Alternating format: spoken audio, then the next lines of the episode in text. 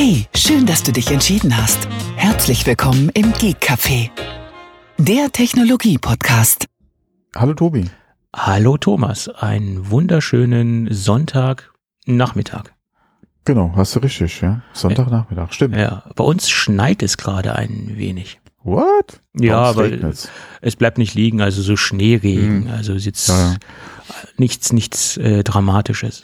Ja. Nee, nee, bei uns regnet's. Aber, Naja. Mein Gott. Ja, was soll's. Naja, wir müssen so nehmen, wie es kommt. Ja, im Sommer äh, beschweren wir uns wieder, dass es zu wenig Regen gibt. Oder dass es zu warm ist, also ne. Ja, beides ja dann wahrscheinlich. Zu warm und äh, zu wenig Regen, ja. es ist ja immer was. Ne? Hm. Und, und jetzt beschweren wir uns, dass es so kalt ist, wegen, wegen den ähm, Energiekosten. Naja. Ach so, ja, das auch, ja. Aber Ja. ich wollte gerade sagen, wir haben doch, glaube ich, äh, irgendwie um die fünf Grad. Also es ist ja gar nicht mal so kalt. Ja, ja, Gott sei Dank. Gott sei Dank. Ja, ja. Das sind immer so Temperaturen, äh, da muss ich bei uns mal nach der Heizkurve gucken, weil das, da gibt's so, so diese, diese, wie gesagt, da- das, da kommt so ein bisschen durcheinander. Da habe ich allerdings auch mit diesen Standardeinstellungen, beziehungsweise mit der Originaleinstellung da noch nie irgendwie mich groß beschäftigt. Weil wenn es richtig tierisch kalt ist, funktioniert es einwandfrei und klar, der Sommerbetrieb funktioniert auch einwandfrei, da ist ja meistens aus. ja. Aber so diese, diese, ja, mein Gott, ja, die Temperaturen, die machen ihr ein bisschen zu schaffen. Da ist es entweder mal nicht warm genug, ja, oder hm, Mhm. da müsstest du eigentlich manuell eingreifen und das kannst du ja eigentlich alles einstellen an der Heizung, ja, aber müsste man mal machen. Ha- Hat deine Heizung denn schon eine App-Anbindung? Äh, nee, das habe ich weggelassen. Das hast du weggelassen, okay. Das haben wir weggelassen, ja. Mhm. Ja, könntest du über die App machen, aber oh komm, hör auf. Ja, du, du meinst auch, dann, dann gehst du lieber runter in den Keller und äh, machst Ja, okay, alles. wir haben ja keinen Keller. Naja, gehst in den Raum, wo die Heizung untergebracht ist. Ja, ja, Mhm. Ja. Gut, gut. genau. Ja, okay, äh, das, wie gesagt, sie könnte es. Wir haben es halt nicht gemacht. Äh, gesagt Kann man haben, das denn da noch nachrüsten? Oder? ja, ja, das geht alles. Ach so, das gut, kannst dann- du alles nachträglich noch machen. Dann hast du Ähm, ja noch alle ja, das ist gar kein Thema. Äh, wir, wir haben auch überlegt, wir müssen ja bei uns, äh, wir haben ja Fußbodenheizung im ganzen Haus. Wir müssen Mhm. auch irgendwann mal die, die Verteiler da alles neu machen, äh, weil die jetzt auch in die Jahre gekommen sind. Und ähm, wenn wir das in Angriff nehmen, haben wir sowieso vor, das äh, auf, äh, ähm, sag mal, äh, Wärmepumpe. ähm, elektronisch umzustellen. Ele- okay. Mhm. weil ähm, dass man das halt dann gerade auch zentral und dann denke ich mal, wird man das auch entsprechend lösen, ähm, beziehungsweise einbinden, äh, dass wir das dann alles äh, die Stufe höher dann quasi machen, ähm, dass wir das zentral alles steuern können und da nicht du nicht schwer wieder gezwungen bist, jeden Regler da von Hand irgendwie äh, auf und abzudrehen. Okay. Ähm, und äh, wie gesagt, wenn wir das dann entsprechend machen, dass man Mhm. das dann zentral steuern kann und dann wird man das sowieso mitmachen, weil wenn du einmal im, im Thema Funk drin bist, dann kannst du es auch gleich in die äh, in die äh, äh, nicht Automatik, in die ähm, Ja. na In das äh, Smart Home mit einbinden, meinst ja du? genau Mhm, ja okay. mhm.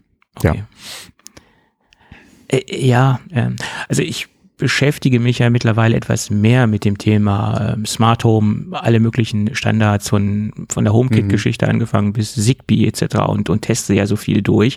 Äh, wenn es auch nur in einem kleinen Rahmen ist und ich nicht äh, komplett jetzt irgendwie alles versuche, äh, smart zu gestalten.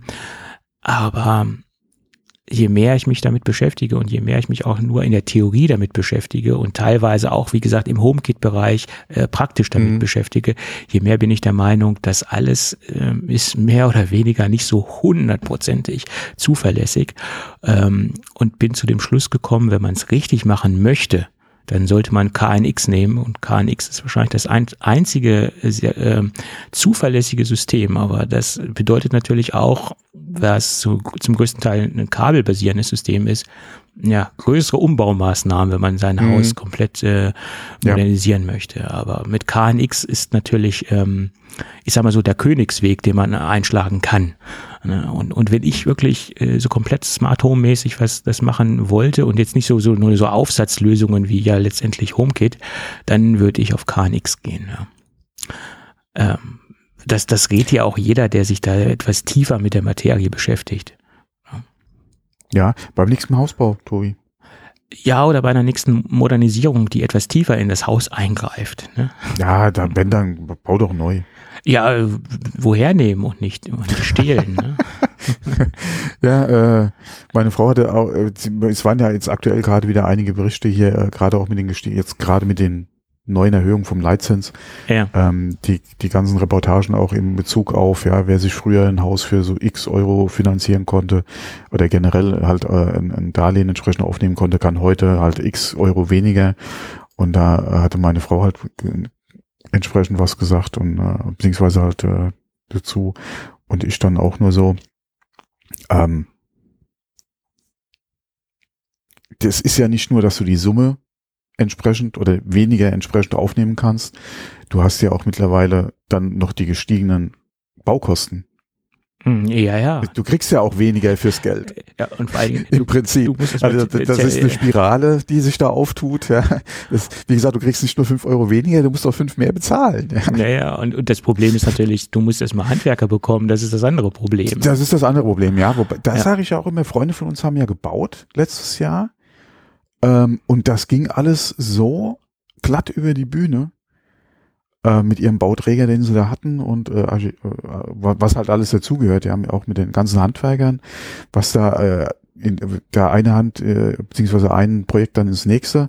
Und ähm, das hat so gut funktioniert, wo ich auch gesagt habe, hier Freunde, also äh, da, Ja. da, das muss man sich mal merken, wer das für euch da äh, quasi gemanagt hat. Ja. Ähm, falls da irgendwo halt noch andere auf die Idee kommen, halt jetzt noch äh, irgendwas bauen zu wollen, weil das ging so dermaßen gut, ja, und pünktlich vor allem über die Bühne, Mhm. ähm, wo ich auch gedacht, äh, gesagt habe, hier, das in der aktuellen Situation, also Hut ab, ja. Das hat wirklich gut geklappt. Ja, das ist, äh, also ein gute Handwerker zu finden, äh, das ist echt sehr, sehr schwer. Ja, das ist halt so. Ja, momentan sogar noch schwieriger, weil äh, du Ja. hast ja schon gesagt, alle finden, oder kriegt man heute überhaupt äh, einen Termin oder so, ja. Mhm. Ja. Ja, ich hatte, ich hatte letzte Woche, da war ich sehr überrascht. Da kam ein Auftragshandwerker, der die Zähler gewechselt hat auf smart, äh, auf smarte Stromzähler bei uns. Oh, oh je. okay. Ja, oh je, ich habe mich lange dagegen gewehrt, aber irgendwann äh, wurden die dann etwas Mhm. renitent äh, und wollten dann unbedingt einen Termin haben. Ich habe das immer sehr schön verschoben. Aber derjenige, der im Auftrag kam und das ausgetauscht hat, der war sehr, erstmal sehr freundlich und der hatte ähm, über seine Schuhe dann noch so Überzieher drüber gestülpt und, und so. Das habe ich von keinem Handwerker bisher erlebt. Die sind einfach so durchgelatscht durch die, durch das Treppenhaus. Und er hatte halt noch so, so, ich sag mal, so Krankenhausüberzieher oder was man, wie man die nennt, über seine Schuhe gemacht, obwohl die gar nicht dreckig waren. Es war auch trockenes Wetter draußen, aber ähm, das hat doch bleibenden Eindruck bei mir hinterlassen. Mhm. Ich dachte, okay, der, der macht einen guten Eindruck. Also er hat sich, er hat gute Umgangs, Umgangsformen gehabt. Also Mhm. toll. Ja. Naja, ich habe ja auch schon hier, äh, ich glaube, das hat schon im Podcast schon mal erzählt, wir haben hier, äh, unsere Wasseruhr ist ja äh, im Schachtzähler drin. Mhm. Oder äh, der, der Zähler ist im Schacht drin. Mhm. Und äh, da muss ja aus Vor äh, Vorsichtsmaßnahmen müssen es ja immer zwei Mitarbeiter sein, die dann, wenn da was ist, äh, dran arbeiten und äh, es darf ja keiner alleine machen, etc. Und äh, der ist ja bei uns unten in der Garage. Mhm. Und äh, da, je nachdem, Wind oder so, ja, und da ist ja, da sammelt sich gerne in dem Loch ja dann auch mal was an, an Laub und sowas, ja. Mhm. Und ähm, beim vorletzten Mal, als sie da waren und an den Zähler, den Zähler tauschen mussten, ähm, ja, kam ich abends zurück, weil ich habe gesagt, hier schloss euch die Garage auf, macht sie bitte nur zu, ja, äh, wenn ihr fertig seid. Und als ich zurückkam und äh, habe dann mal geguckt, was sie gemacht haben, ja, und da war der hier, da, der war außer dass sie den frisch gestrichen hätten, ja, die haben da das Ding komplett sauber gemacht, ja, du Ja. bis auf den letzten Krümel und ich so, ja, okay, so geht's auch, ja, schön. Das, das merkt Dank man sich dann auch und das ist dann ein positiver Eindruck, der da, der dahinter Ja, ich habe sie lobend erwähnt, weil ich, wir hatten ja. Ja. dann noch ein Nachgespräch oder danach noch wegen dem Austausch etc. mit dem neuen Zähler etc. Und äh, da habe ich auch mal, habe ich die Jungs da auch mal lobend erwähnt, ja, weil äh, wie gesagt ist jetzt auch nicht selbstverständlich, ja, von daher passt schon, ja. Ja, klar. Ja. So ist das. Nee, ja. so. Äh, und, und sowas, äh, sowas bleibt eher im Kopf als, als alles andere, wenn sich ein, ein Handwerker oder allgemein jemand im Kundengespräch, im Kundendialog sehr gut und, und vornehm mhm. Äh, oder positiv benimmt, das, das, das hinterlässt bleibenden Eindruck. Also zumindest bei mir. Ja.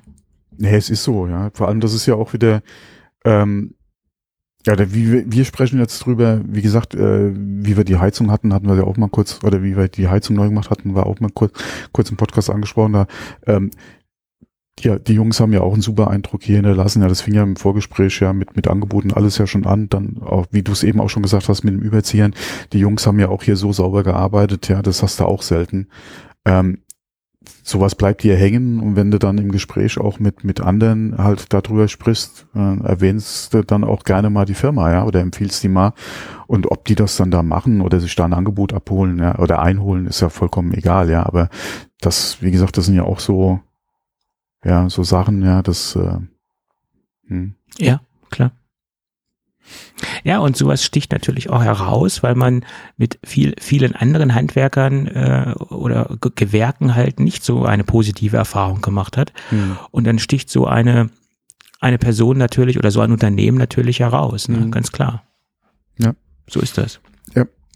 Aber wie gesagt, heutzutage kann man ja froh sein, wenn überhaupt irgendwo einen Termin kriegt. Das ist ja, und ich, ich glaube, das sind sich, äh, da, darüber sind sich auch viele ähm, Handwerksunternehmen bewusst und deswegen ja, wird er jetzt ja, nicht man so muss sich trotzdem nicht alles gefallen lassen. Nein, auf keinen Fall. Nein, das ist richtig. Ähm, aber klar, äh, es ist natürlich ein bisschen schwieriger, ja. Vor ja. allem, wenn man halt äh, irgendwie dringend oder gerne jetzt was machen würde und dann äh, halt gesagt, wann überhaupt irgendwas machbar ist. Ne? Das ist halt schon. Ja, und. Schon schwierig, ja. Ja. Gut. Okay. Dann Aber genug dazu. Genug dazu. Genug zum, zum Intro sozusagen. Zum Handwerksintro. Tja, Apple hat auch so ein kleines äh, Intro, hätte ich bald gesagt. Die haben die Quartalszahlen äh, bekannt gegeben. Und wie immer würde ich sagen, lass uns nicht ganz so tief darin einsteigen. Ich sage ja immer oder wir sagen ja immer, dass es genügend ähm, äh, Blogs gibt, wo das alles in in Tabellen, in Grafiken, in Infografiken, in, in Excel-Sheets oder wie auch immer sehr, sehr gut dargestellt wird und viel besser visualisiert wird, als wir das hier in, in Audioform wiedergeben können. Deswegen versuchen wir es auch mal relativ kurz zu fassen, zumindest was die Zahlen äh, beanlangt.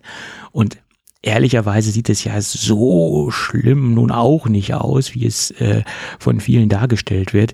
Äh, ich sag mal, ähm, sie haben jetzt nicht nur ein blaues Auge bekommen, sie haben vielleicht jetzt zwei blaue Augen bekommen, um das jetzt mal ein bisschen ähm, äh, metaphorisch auszudrücken. Äh, Im Prinzip äh, gibt es eine, eine große Schwachstelle, äh, und das war auch klar, dass das äh, mehr oder weniger passieren wird. Ähm, die iPhone-Zahlen sind halt nicht so gut. Aber wenn man sich den Gesamtumsatz anschaut, der liegt immer noch bei 117,15 Milliarden US-Dollar. Und der Nettogewinn liegt bei 29,9 Milliarden US-Dollar. Obwohl es der erste Umsatzrückgang ist seit 2016. Und der Umsatzrückgang beläuft sich auf 5 Prozent. Der Nettogewinnrückgang äh, beläuft, beläuft sich auf 13 Prozent. Ähm, ich, ich sag mal, es gibt immer noch andere Unternehmen, die froh wären, wenn sie solche rückläufigen Zahlen hätten in, die, in dieser, in dieser doch relativ kontrollierten äh, in dieser kontrollierten Situation, die Apple ja immer noch hat, oder Apple hat immer noch mehr oder weniger alles noch recht gut im Griff. Das ist ja bei anderen Firmen jetzt nicht mehr so der Fall. Und wenn man sich auch anschaut, dass Apple im Moment keine Mitarbeiter im großen Stil entlässt, das liegt aber auch daran, dass sie gar nicht so viel in der Corona-Zeit eingestellt haben, wie es andere Unternehmen getan haben. Also da waren sie sehr konservativ unterwegs und deswegen müssen sie jetzt auch nicht äh, in, in, größeren Mengen entlassen oder in, in äh, signifikanten Mengen entlassen. Ähm, im Gegensatz zu ja, okay, anderen. ja klar, im, im Gegensatz zu dem, was man von Meta, Google oder auch teilweise Microsoft, Amazon, ja. äh, Amazon hört, ja, die, äh, da wird ja wirklich äh, äh PayPal äh, Mengen an, an Mitarbeitern entlassen, das ist ja. Ja, also PayPal hat jetzt auch. So Zahlen mal vor Auge führt, boah. Freunde. Ja, PayPal hat 2000 ja. Leute entlassen, also das ist schon eine Menge. Ne? Ja, ja. Äh, und Apple, wie gesagt, ähm, hat sehr konservativ gehandelt in der Corona-Phase und hat da jetzt nicht ähm, inflationär eingestellt, sondern äh, hat versucht, damit äh, zu haushalten, was sie haben. Und äh, das haben sie auch, äh, denke ich, ganz gut gemacht. Davon ähm, profitieren sie jetzt. Ja, gerade bei Meta hatte man ja so die, die letzten Jahre, gerade wo sie auch gesagt haben, hier den, den Schwerpunkt und Fokus hier auf äh, VR und so, mhm. hat, hat es ja den Eindruck, die haben alles äh, irgendwie an, eingestellt, ja, und in Teams gesteckt, mhm. äh, was sie irgendwo äh, äh einstellen konnten. Ja. ja. Mhm. Ähm, sowas äh, rächt sich halt aktuell. Ähm, die Frage ist halt, kannst du halt wirklich auf die Mitarbeiter verzichten? Ja, hast du wirklich da so einen Wasserkopf aufgebaut oder musst du oder bist du gezwungen, jetzt einfach halt dann Personalkosten einzusparen? Ähm, ja, das, das wird man dann sehen, ja, gerade auch, wie sich das halt jetzt äh, in dem Bereich dann bei, bei Meta noch weiterentwickelt.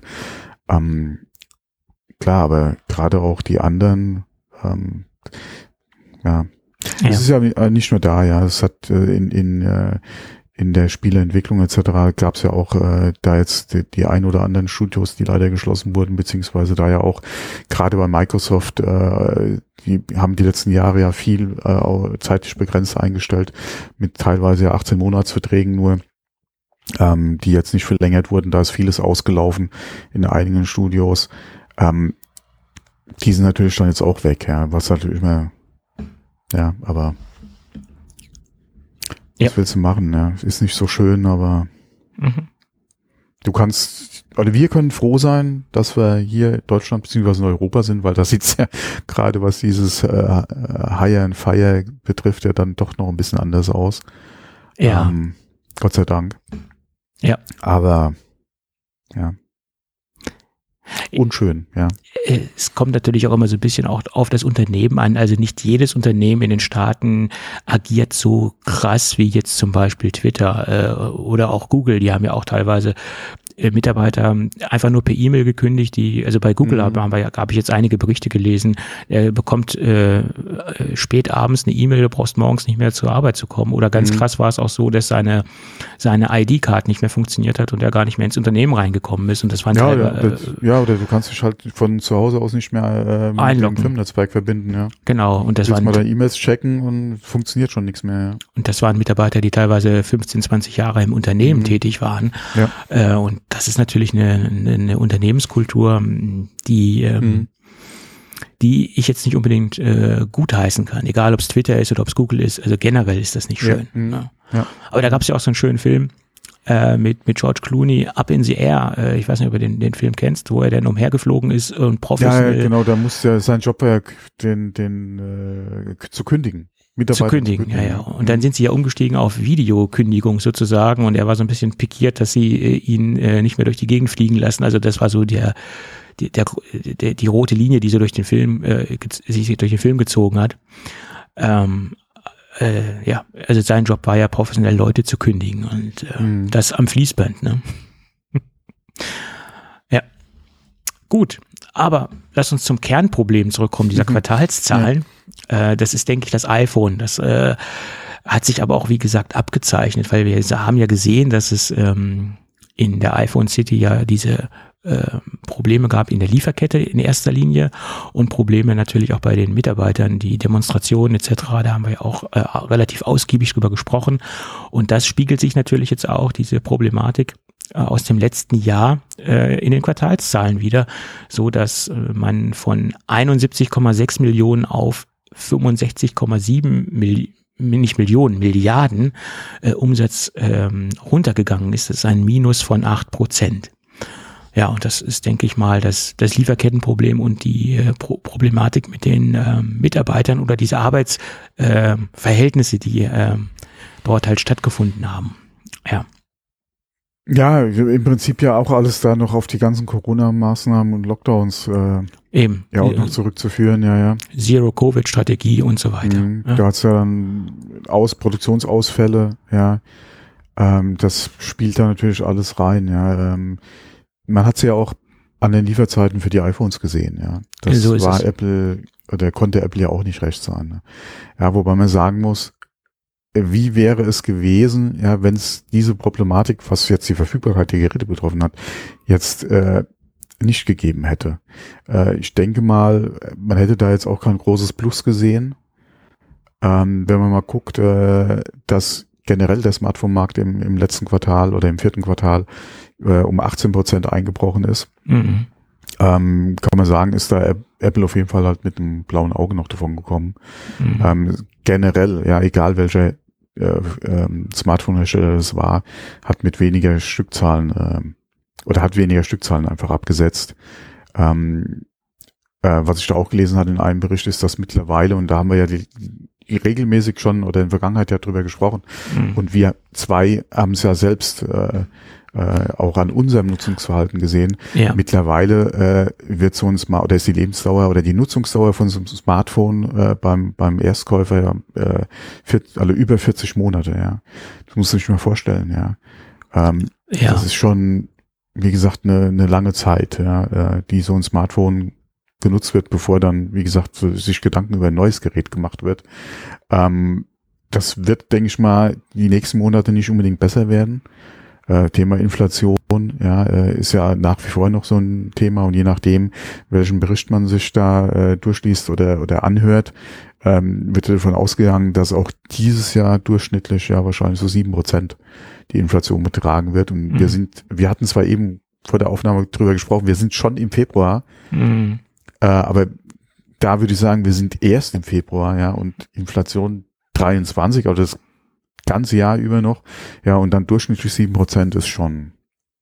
Das ist richtig. Boah, ja, ähm, heftig. Und es sieht ja auch so aus, dass dieses Quartal natürlich äh, das Weihnachtsquartal war und das Geld, was mhm. äh, einmal ausgegeben worden ist von den Kunden für vielleicht andere Dinge äh, zu Weihnachten, das ist jetzt halt weg. Mhm. Und das kann Apple nicht mehr im Nachhinein ähm, einkassieren, in Anführungsstrichen, weil das geplante Geld ist einfach ausgegeben worden dafue.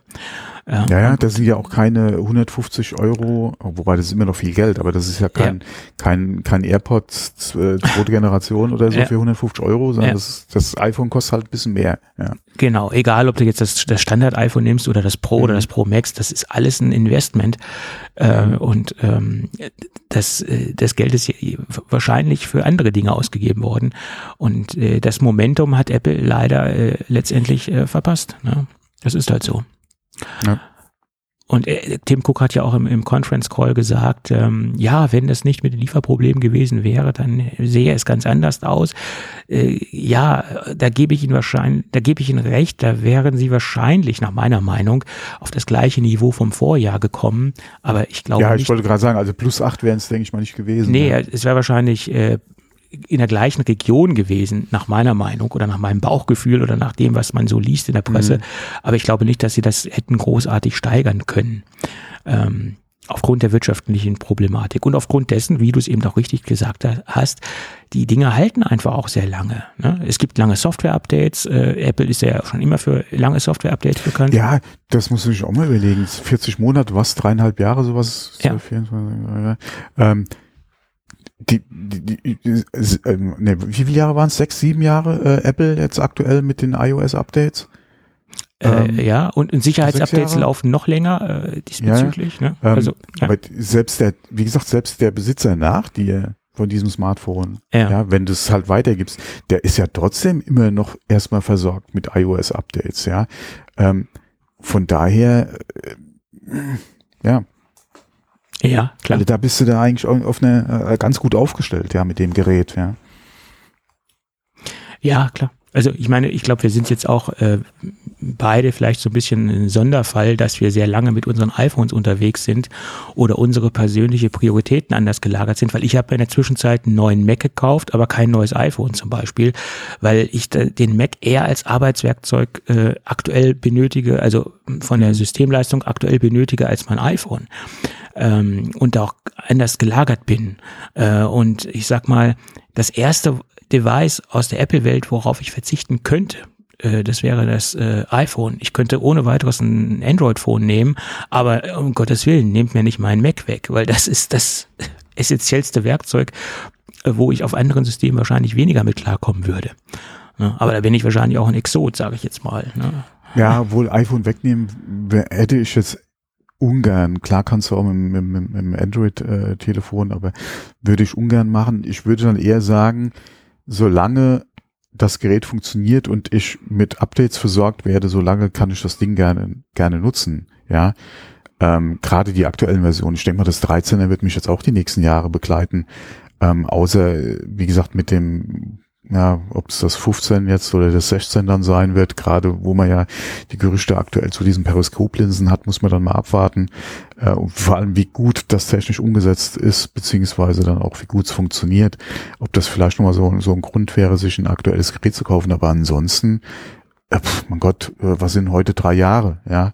Ja. Ähm, das, die Zeit geht so schnell rum, ja, da kann so, gerade wenn das Gerät noch funktioniert, ja, und äh, nicht irgendwo dann äh, ein Schaden entstehen sollte, der äh, es dann wirtschaftlich äh, uninteressant macht, das Gerät halt nochmal in Stand zu setzen, ja, weil so ein Akkutausch oder so, mein Gott, kann man mal machen, aber wenn dann, wie gesagt, ein Display kaputt ist oder so, ja, dann ist halt schon wieder die Frage, äh, nimmst du das Geld nicht und, und investierst das lieber in ein neues Gerät, ja. Mhm. Ähm, äh, aber da, wie gesagt, da äh, dann lieber sagen, okay, ich mache halt, bis es wirklich keine Updates mehr gibt, ähm, würde ich wahrscheinlich versuchen, das Telefon so zu strecken oder so zu nutzen, als dass ich vielleicht dann das, das hergeben würde, ja. Ja, nein, ich meine nur, wenn ich jetzt vor, vor, vor der Wahl stehen würde, Mhm. äh, dein Mac oder dein iPhone, also die, die Mhm. macOS oder iOS, dann wäre es für mich ganz klar. iPadOS?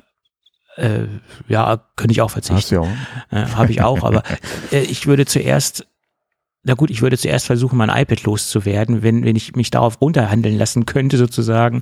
Aber das, aber ich, ich sag mal, macOS wäre das Letzte, was ich Mhm. verlassen würde, weil das wirklich für mich ein essentielles ähm, Arbeitsgerät ist und auch äh, so konditioniert bin auf diese, auf dieses Betriebssystem, äh, dass es mir sehr schwer fallen würde, jetzt auf was anderes umzusteigen. Hm. Äh, Und wahrscheinlich würde ich dann auch kein Windows benutzen. Wahrscheinlich würde ich dann auf Linux gehen oder auf irgendwas anderes. Aber äh, ich würde mich nicht mit, äh, mit Windows abgeben. Das äh, äh, jedenfalls nicht als, als tägliche Arbeitsmaschine. Aber gut, Boah. vor, vor der Entscheidung. Ganz so schlimm ist es jetzt auch wieder nicht. Ja, doch, doch. Äh, Aber vor der Entscheidung stehe ich ja Gott sei Dank nicht und äh, ich, Mhm. ich äh, bin jeden Tag dankbar, wo ich nicht mit Windows arbeiten muss.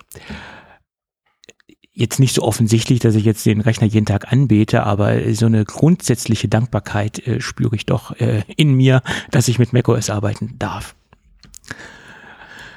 Gut. Ja, also wie gesagt, äh, die, die Kernproblematik bei den Quartalzahlen liegt ja eigentlich mehr oder weniger bei dem iPhone. Aber auch der Mac, der Mhm. hat so ein bisschen geschwächelt. Äh, Ja, von, ein bisschen ist gut. äh, ja, von 10,8 Milliarden auf 7,f- 7,74 Milliarden minus 28 Prozent. Ja, Ja, wobei das war ja da nur eine Frage der Zeit, bis da, bis sich das dann äh, da entsprechend bemerkbar macht, ja. ja.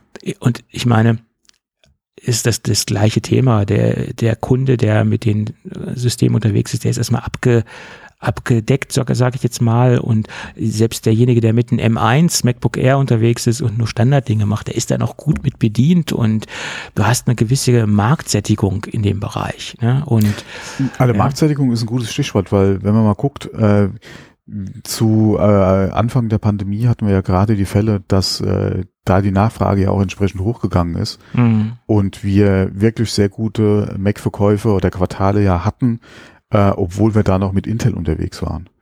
Da hat einfach dieses Arbeiten von zu Hause aus, beziehungsweise das Homeschooling, gerade ja auch in den Staaten, äh, ja dafür gesorgt, dass da ordentlich auch nochmal Macs verkauft wurden. ja, Ähm, und dann hat es im Anschluss ja im Prinzip die ersten Apple Silicon Macs. Da gab es ja noch mal so einen Bump, ja, äh, Mhm. beziehungsweise wirklich gute Quartale, äh, wo halt Macs auch noch mal stark Umsatz hatten.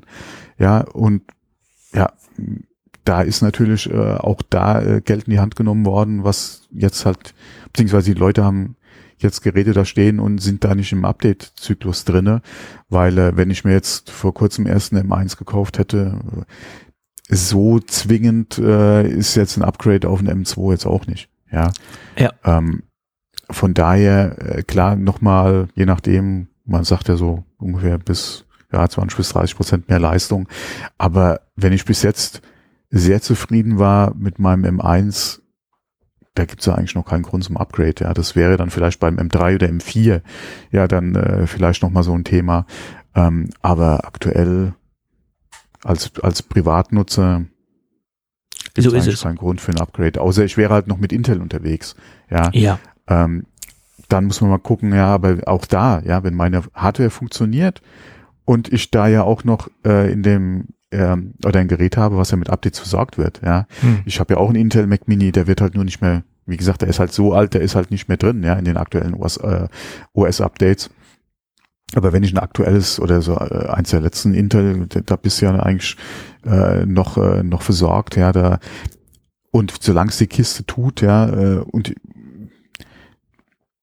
bin ich da gezwungen umzusteigen, ja, das ist halt dann die Frage, ja, das muss ja dann jeder selbst wissen. Ähm, und äh, ja, mein Gott, äh, okay, wir sind da auch wieder vielleicht schlechte Beispiele, aber wie lange haben wir denn unsere Hardware genutzt, ja? äh, äh, ja, klar. Wir wechseln ja auch nicht jedes Jahr äh, unseren Mac, also von daher. Nee, also okay, bei MacBook Pro, da war ich etwas extremer unterwegs. Das habe ich jetzt komischerweise etwas öfter gewechselt, das muss ich zugeben. Aber nur, weil ich da halt auch ganz andere Möglichkeiten hatte und die sich durch Zufall ergeben haben. Also das, da sind so viele glückliche Umstände aufeinander getroffen. Ähm, aber bei meinem stationären Desktop-Rechner, Mhm. ähm, da war ich ja sehr lange mit dem, ja, zwar seit 2013, äh, ja, oder Anfang 2014 mit dem Mac Pro unterwegs und ähm, ja, der hat, der, der hat ja immer noch funktioniert oder funktioniert ja immer noch. Der, ich habe den ja nicht getauscht aus einem Grund der, des Hardware-Defektes, sondern ähm, ja, ja, gut, weil es mal Zeit war für was Neues, sagen wir es mal so. Und weil natürlich auch Ventura leider nicht mehr offiziell von Apple Mhm. unterstützt wird auf dem, auf dem Rechner. Ja, das ist ja dann auch, wie gesagt, der, der Fall, ja. Ja, Wenn meine Hardware halt noch, warum ja, ja, sollte, ähm, ja, Ja, und wie gesagt, äh, dass dieser, der Mac, dieser Mac-Umsatz so zurückgegangen ist, das, das, das hatten wir eben angeführt. Und auch ein Grund war, dass sich jetzt zum Beispiel die Mac 2, MacBook Pros äh, verzögert haben und nicht mehr ins letzte Jahr oder nicht mehr in das Ja. äh, Quartal, äh, Weihnachtsquartal mit reingekommen sind. Und Mhm. viele halt auch darauf gewartet haben, auf dieses Update. Ähm, und ähm, ja, wie gesagt, da gibt es halt ganz viele Gründe und, und dass die Prozessoren halt so gut sind und, und die M1-Dinger immer noch wahnsinnig performen. Ne? Das ist halt so. ja, die, die, genau, aufgrund vom M2 performen die ja nicht schlechter. Nee, nee, nee. Der M2 performt ja nur besser. Und deswegen, wer, wer bis jetzt zufrieden war mit seinem M1 und da an keine Grenze irgendwo gestoßen ist, ähm, und die Grenze muss nicht unbedingt der M1 sein, es hätte ja auch sein können, dass man vielleicht die kleinste RAM-Ausbaustufe oder die kleinste SSD genommen hat, ja. Ja. Kann sein, äh, dass das vielleicht dann ein Grund zum Upgrade wäre, okay, dann ist halt die Frage, greift man so ein M2 oder gibt's da irgendwo sehr gute M1-Angebote, ja. ab und zu äh, stolpert, da mal, stolpert man da über was immer drüber, ja. Ähm, der eine oder andere hat da ja auch nochmal M1 äh, oder gute M1-Angebote gehabt jetzt die letzten Wochen. Ähm, ab und zu taucht ja auch im Refab Store noch was auf. ja, klar. Ähm, von daher äh, ist halt die Frage, bleibt man beim Prozessor, macht dann halt nur ein RAM oder SSD-Upgrade äh, oder ähm, äh, wie gesagt, wenn man dann schon Geld in die Hand nimmt, ob man dann nicht dann zum M2 greift, aber ja. Ja, so ist es. Ja, es kommt halt immer darauf an, ähm, wie lange man auf dem Gerät äh, unterwegs sein will. Ne? Denn wenn man wirklich vorhat, sehr lange mit dem Gerät zu arbeiten, dann empfiehlt es sich natürlich immer so die aktuellste Prozessorgeneration zu nehmen, aufgrund dessen, dass die wahrscheinlich auch am längsten Betriebssystem-Updates bekommen wird. Ja, das, das ist halt der, Ja, es ist halt die Frage, wie, wie, wie abgehangen ist halt schon, schon die Technik dann quasi. Ja. Ja, gut, ich meine, ein M2 ist ja nur äh, ein skalierter M1 letztendlich. Da hat man ja nicht grundlegend äh, architektonische oder Chip-architektonische Dinge vorgenommen. Ne? Das sind ja alles nur Skalierungsstufen. Ja, es ist, äh, sozusagen. Es beruht ja immer noch mehr oder weniger auf das gleiche Basis, äh, im gleichen Basis-SoC. Mehr Kerne sind reingekommen und etc. Kennen wir ja alles. Gut, aber zum Schluss noch zwei andere Quartalssachen, die mich ein bisschen positiv überrascht haben, dass iPad-Umsätze äh, plus 30 Prozent, also dass das iPad generell nochmal 30 Prozent zugelegt hat, äh, das war doch eine positive Überraschung für mich. Hätte ich nicht gedacht, dass das äh, so nach oben schießt. Ich muss zweimal lesen, ja, ja. Ja? Äh, aber gut, ähm, Aber Ja. trotz, trotzdem meckern über die, die iPad-Upgrades, ja, so äh, schlecht sind sie ja nicht angekommen, ja. Äh, ja, ich, ich habe da nie drüber gemeckert. Ich meckere nur über die Software. Die Hardware ist geil, aber die Software ist. Ähm, ja, bei den Pros, aber wir haben ja, ja. teilweise schon über das iPad oder so mal äh, gemeckert. Äh, Thema USB etc. Ja. Da gab es ja schon den einen oder anderen Kreditpunkt. Ähm Gut, darüber meckere ich gerne, äh, dass das ja. äh, USB-C äh, so, so langsam ist und das mit dem Stift ähm, nach wie vor ist das äh, genau. äh, nicht optimal, sagen wir es mal so. Ja. Äh, und ich, ich würde mir auch freiwillig kein iPad 10 kaufen. Ähm, äh, das ist, also entweder würde ich zum 9er greifen oder ich würde dann zum iPad Air greifen, aber dieses Gerät ist für mich nicht ähm, kaufbar. Gut, Services äh, haben wir nochmal zugelegt, plus 6 Prozent. Mhm. Ja, Service, äh, das ist ja auch ein Bereich, den Apple ja schon seit Jahren pusht und äh, in alle Richtungen ausbaut. Ähm, ja, äh, ist ja auch in, in Ordnung. Was, was ich mir jetzt gerade spontan äh, frage, wozu zählen eigentlich die Displays? Das Studio-Display und das Pro-Display XDR, zu welcher Kategorie? Zählt das zu der Zubehörsparte? Äh, zählt das zu den Macs? Wo, wo ist das eingeordnet? Weißt du das? Nö. Ich auch nicht. So, nee, spontan wird mir das jetzt nicht. Äh, ja. Hm. Weil das ist ja universell einsetzbar. Du kannst es ja sowohl für die Macs äh, benutzen, kannst es auch in die iPad-Kategorie als Zubehör äh, zählen, weil es ist ja nicht nur statisch, äh, funktioniert mit dem iPad und auch mit dem Mac ja, letztendlich. Mhm. Aber ich glaube, die wenigsten Leute kaufen sich explizit äh, ein Display, was sie exklusiv an einen, an, ans iPad anschließen. Mhm. Also ich glaube, das machen die wenigsten. Ja. das ist so ein Nutzer möchte ich gerne mal kennenlernen, der sich nur ein iPad Pro kauft und nur äh, und nichts weiter anderes hat, vielleicht noch ein iPhone und das ex und dazu sich ein Studio-Display kauft. Das, das äh, wird mich interessieren, ob es solche Leute gibt. Naja, Gut, so viel zu den Quartalszahlen. Ist doch ein bisschen ausführlicher geworden als geplant.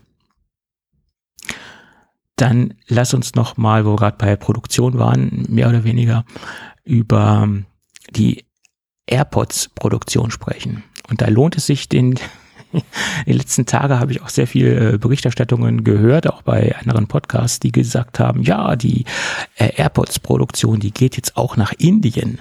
Ja, und da lohnt es sich nicht nur die Überschriften zu lesen, sondern auch das Kleingedruckte. ähm, das stimmt so nicht. Äh, die Komponentenproduktion oder Teile der Komponentenproduktion, die wird wahrscheinlich nach Indien verlagert. Also die die, äh, die Plastikcases oder die Kunststoffcases für die Airports oder für die, die Technik, die wird nach Indien verlagert. Die Endfertigung wird weiterhin in Vietnam oder in, äh, in China stattfinden. Ähm, äh, und nur die, äh, also die, zu, die, die passiven Teile, also das, wo keine Elektronik und keine Technik drin hängt, die wird nach Indien gehen. Ähm, das ist noch ein ganz wichtiger Punkt. Deswegen wollte ich das jetzt noch mit äh, anführen. Ja. So, und dann äh, wird sich Apple weiter in München äh, manifestieren und ihren Standort weiter ausbauen. Sie haben dort ein Grundstück gekauft. Ähm, das wurde vom Bayerischen Landtag äh, freigegeben, weil der Besitzer des Grundstücks war oder ist es wahrscheinlich im Moment immer noch der Freistaat Bayern. Äh, aber der Landtag hat beschlossen, dass Apple dieses Grundstück erwerben darf. Ähm, und das ist auch ähm, ein, ein, ich sag mal, ein Filetstück, weil es äh, mitten oder sagen wir mal fast in der Innenstadt ist. Und es glänzt an den Neubau an, den Apple ja vor ein paar Jahren dort errichtet hat, in der Karlstraße. Und das ist quasi ähm, angrenzend. Und das ist natürlich für Apple sehr, sehr gut, äh, da ein Grundstück zu bekommen, wo sie dann mehr oder weniger äh, anbauen können oder recht äh, fast nahtlos an ihr vorhandenes Gebäude anschließen können. Und es ist relativ groß, 7200 Quadratmeter. Das ist ordentlich, das Grundstück, ja. Da können Sie einiges mhm. machen. Äh, der Preis ist bis jetzt noch nicht ähm, bekannt gegeben worden. Aber München. Da fließt einiges. Da fließt ja. einiges an Geld. München Innenstadt, da wird einiges an Geld fließen. Aber man kann natürlich auch davon ausgehen, dass allgemein äh, München oder auch speziell der Freistaat äh, daran interessiert ist, dass Apple seine Präsenz dort ausbaut. Ich denke, da könnte, vielleicht sind sie Apple auch ein bisschen entgegengekommen preislich. Kann möglich sein, keine Ahnung. Äh, ist natürlich ein Prestige äh, für, für den Freistaat, dass da jetzt Apple noch weiter expandiert.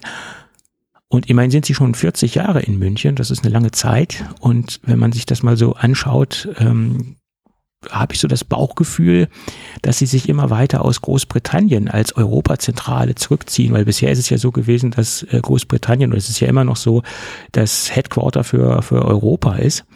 Aber nach dieser ganzen Brexit-Geschichte habe ich das Gefühl, dass Großbritannien immer mehr in den Hintergrund äh, gerät oder in den Hintergrund rückt sozusagen. Und ähm, ich könnte mir vorstellen, dass ähm, irgendwann München der Europa Hauptsitz oder das Headquarter in Europa sein wird. Habe ich so im Gefühl. Ne? Möglich. Hm, ja. Vielleicht. Naja, also in, in, in Großbritannien möchte ich jetzt nicht unbedingt ähm, nach den ganzen Problematiken, die wir da sehen, äh, mein Headquarter haben. Und ich denke, das ist Apple auch bewusst oder das, das merkt Apple auch, dass das jetzt alles ein bisschen komplizierter wird dort. Ja, vielleicht wollen sie auch nur einen Apple Store dahin bauen. Ja, äh, auf, auf ein Grundstück von 7200 Quadratmeter, ja. Ja, irgendwo müssen sie das Auto ja auch mal präsentieren. Ja. Ja, ja, ist klar. Äh, ja, vielleicht wird das der neue Showroom. Vielleicht brauchen sie auch den Platz für die, äh, für die, für die VR-Demo, ja. Äh, ja, okay. Aber jetzt kommen wir in den Fantasiebereich rein. Also, das, äh, Nee, haben die aber nicht hier, äh, was, was, äh, was äh, Akustik und äh, Chipentwicklung betrifft, äh, in München was gehabt? Äh, auf jeden Fall ähm, alles, was WLAN hat und alles, was äh, Power Management hat, das äh, hat eine, eine zentrale ah, Rolle. War, okay, ja, das war genau. das. Mhm. Akustik bin ich jetzt nicht so ganz im Thema. Ähm, da gibt es ja verschiedene Firmen, die ja auch ähm, Komponenten liefern für Apple, die auch aus Deutschland kommen. Ja, das, wenn es auch nur kleine Zulieferprodukte sind oder kleine Komponenten, aber ähm, da gibt es einige Sachen, die aus Deutschland kommen, aber eher so aus dem aus dem Ruhrgebiet, sagen wir es mal so. Mhm. Ja. Und auch, auch was alles, was Akkutechnik beanlangt in den AirPods, das sind ja Vata-Batterien oder Vata-Akkus, die da verbaut sind. Äh, das kommt auch aus aus deutscher Entwicklung. Wie, da sind Akkus drin. Ja, da sind alle, man soll es kaum glauben, du. ja, mit, mit Ohrschmalz läuft das Dem nicht. kleinen Ding ist, ist noch ein Akku. Ja. Ich habe gedacht, die, das funktioniert durch Gehirnwellen. Nee, das, das funktioniert mit Ohr, Ohrschmalzantrieb, hätte ich bald gesagt. Ja, genau. Und je mehr Ohrschmalz produziert wird, je länger laufen die Dinge auch. Und wir müssen das dann oft genug sagen, dann glauben das oh, auch irgendwelche Hörer, du. Ah, lecker. Verschwörungstheorien in die Welt setzen, du. Mhm. Mhm. Da, ah, da muss man aufpassen, es geht schneller als sagen. Ja, das kann verdammt schnell gehen. Ja, und irgendwer glaubt das dann auch noch. Mhm. Und ratzfatz hat man eine Telegram-Gruppe aufgemacht. Eben, ja, da wirst du noch lobend in irgendwelchen Telegram-Gruppen erwähnt wahrscheinlich, ja. Ja, ja. okay. Da heißt dann der Tobi, ja, ist einer von uns. Um Gottes Willen. Ja. Gut. Ähm, ich wollte gerade sagen, äh, jetzt hast du mich ganz durcheinander gebracht. Entschuldigung. Ja, ja. Ja, sorry. Da. War keine Absicht. das, das sagst du, das sagst du. ja gut, also Apple verstärkt seine Präsenz in München und ähm, wir, ich denke, da haben wir alles zu gesagt. Ja, müssen wir sich da mal bewerben, ne? Wir brauchen ja bestimmt Leute dann. Ja, meine Kontakte ähm, bei Apple sind so ein bisschen eingefroren. Einige sind da nicht mehr tätig, einige sind verstorben. Also ist schwierig. Gut. Ja, andere sind nicht mehr dabei, ehemalige Apple-Mitarbeiter, ja, ja. Hm. Naja, und auch meine Kontakte Einer äh, zumindest mal, ja. zur Münchner Zentrale sind halt ähm, etwas eingeschlafen. Ja. Deswegen werde ich auch nur so schlecht mit ähm, Pressegeräte äh, versorgt. Übrigens, mein äh, Review zum Mac Mini M2 Pro, der, der, das kommt noch.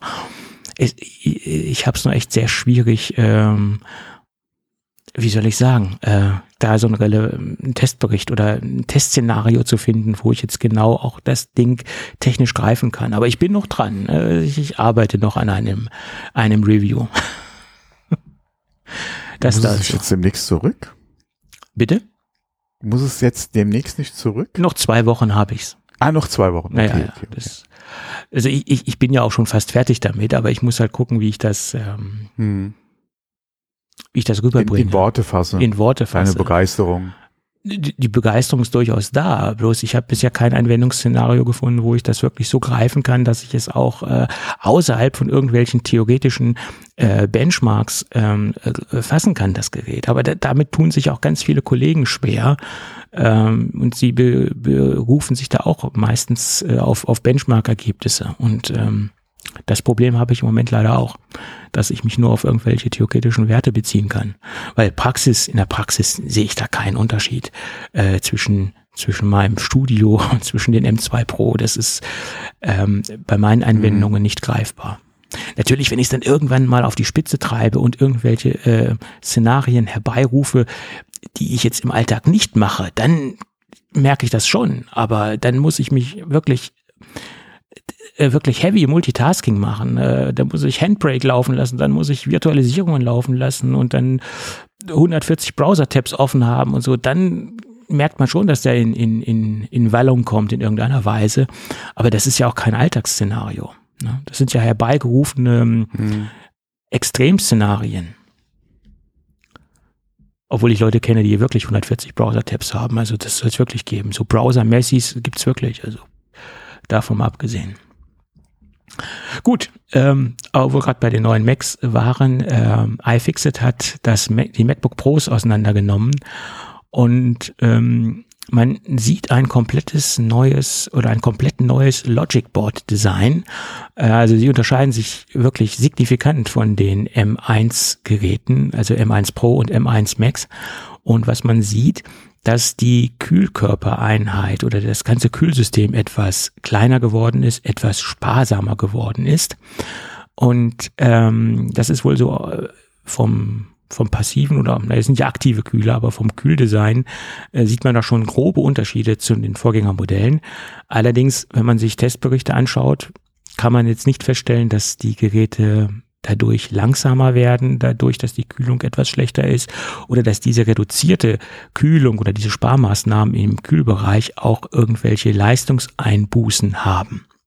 Das Einzige, was ich äh, interessanterweise gelesen habe und was auch irgendwo logisch ist, dass der M2 Pro Mac Mini und das M2 Pro MacBook ähm, sich äh, leistungstechnisch unterscheiden. Das liegt daran, dass der Mac Mini ein besseres oder größeres Kühlsystem hat und auch das äh, oder der das den Prozessor besser kühlen und besser belüften kann und somit aus dem gleichen SoC mehr Leistung rausholt, als das bei den MacBook Pros der Fall ist. Jedenfalls mit M2 Pro Prozessor. Den Mac Mini gibt's ja nicht mit M2 Max. Also im Pro-Bereich, also im M2 Pro Chip-Bereich, ist der Mac Mini etwas ähm, leistungsstärker, liegt als also eindeutig am besseren Kühlverhalten oder auch an der größeren Kühleinheit. Gut, liegt nahe und liegt auf der Hand. Und das lässt sich ja dann auch hoffen, wenn der neue Mac Pro dann irgendwann mal kommt, der ja ein riesen Gehäuse hat und der ja ganz, ganz andere Kühlmöglichkeiten hat, dass dann natürlich da auch mehr Leistung rausgeholt werden kann als bei ähm, zum Beispiel dem den Mac Studio oder äh, wie auch immer. Äh, da hoffe ich ja oder setze ich ja große Hoffnung drauf, dass da wirklich dann exorbitant mehr Leistung aus einem gleichen SoC rausgeholt werden kann. Aber man darf ja noch Träume haben, ne? Ja, ja, das darf man. Ja. Gut. Dann ähm, lass uns mal über den HomePod der zweiten Generation sprechen. Hast du jetzt einen? Nein, äh, aber ich habe ein Testergebnis. Ich habe einen Live-Test machen können, dazu aber gleich mehr. Ähm, MKBHD hat sich das Problem mal angeschaut. Beim alten HomePod gab es ja die Problematik, durch die Silikonunterseite Mhm. hat er Spuren auf Holz hinterlassen. Wenn er etwas länger drauf gestanden hat auf der Holzoberfläche und so ein bisschen äh, Kontakt oder längeren Kontakt mit Holzoberflächen ange, äh, äh, längeren Kontakt mit Holzoberflächen hatte, dann hat er Spuren hinterlassen. Die konnte man aber allerdings auch wieder gut abwischen. Also die haben sich jetzt nicht ähm, permanent dort manifestiert, sondern sie waren auch wieder relativ leicht entfernbar. Dadurch ist ja dann eine große Zubehörindustrie entstanden, Einführungsstrichen mit äh, den schönsten Untersetzern von Kork bis Plastik bis Stein bis Mahagoni. Äh, da gab es ja die tollsten Untersetzer. Ich sag mal so, ein Blatt Papier hat's auch getan. Aber mhm. äh, es gab halt äh, einen großen Zubehörmarkt. Und das Ganze hat er jetzt im A-B-Vergleich gemacht. Da gab es auch ein paar nette Video oder ein Video zu und auch ein paar Bilder zu. Ähm, das macht der Neue auch komischerweise, obwohl sie einiges am, an der Unterseite verändert haben, aber er macht es nicht mehr so ausgeprägt und so intensiv, also er, er hinterlässt etwas weniger Spuren, aber er hinterlässt noch Spuren auf Holzoberflächen. Aussage von Apple war damals, naja, dann stellt es halt nicht auf Holz. Es kann ja auch nicht die Lösung sein. Ne? Sollte es nicht, nein. Hm. So. Und jetzt zu meinem Testeindruck. Ich habe ja keine Kosten und Mühen gescheut und äh, habe mich mal zu einem Bekannten aufgemacht, der den HomePod 2 schon sein eigen nennt und auch den HomePod der ersten Generation sein eigen nennt. Und ich habe mir dann mal meinen Play 5 der zweiten Generation ähm, unter den Arm geklemmt und habe mich dann äh, mal zu ihm aufgemacht und habe mal einen AB oder ABC-Vergleich äh, gestartet. Und erstmal war ich überrascht, weil ich das erste Mal für längere Zeit den HomePod der ersten Generation mir anhören konnte. Also jetzt nicht mal so kurz, so für fünf Minuten, sondern schon etwas intensiver, auch mit ausgewählter Musik, die ich äh, als Referenzmusik selbst gut kenne und sie auch selbst gut einschätzen kann, weil ich sie auch auf verschiedenen Endgeräten schon gehört habe. Und ich war erstmal vom HomePod der ersten Generation sehr, sehr positiv angetan. Und dann im direkten Vergleich war ich äh, sehr angetan, was der HomePod der zweiten Generation abbildet. Äh, und das ist dann nochmal beeindruckender, muss man sagen. Also er wirkt etwas klarer, etwas ähm, zwischen den Höhen und zwischen den Tiefen etwas besser definiert und allgemein etwas mehr mehr Druck hinter der ganzen Geschichte. Merkt man allerdings aber auch nur, wenn man den A-B-Vergleich macht.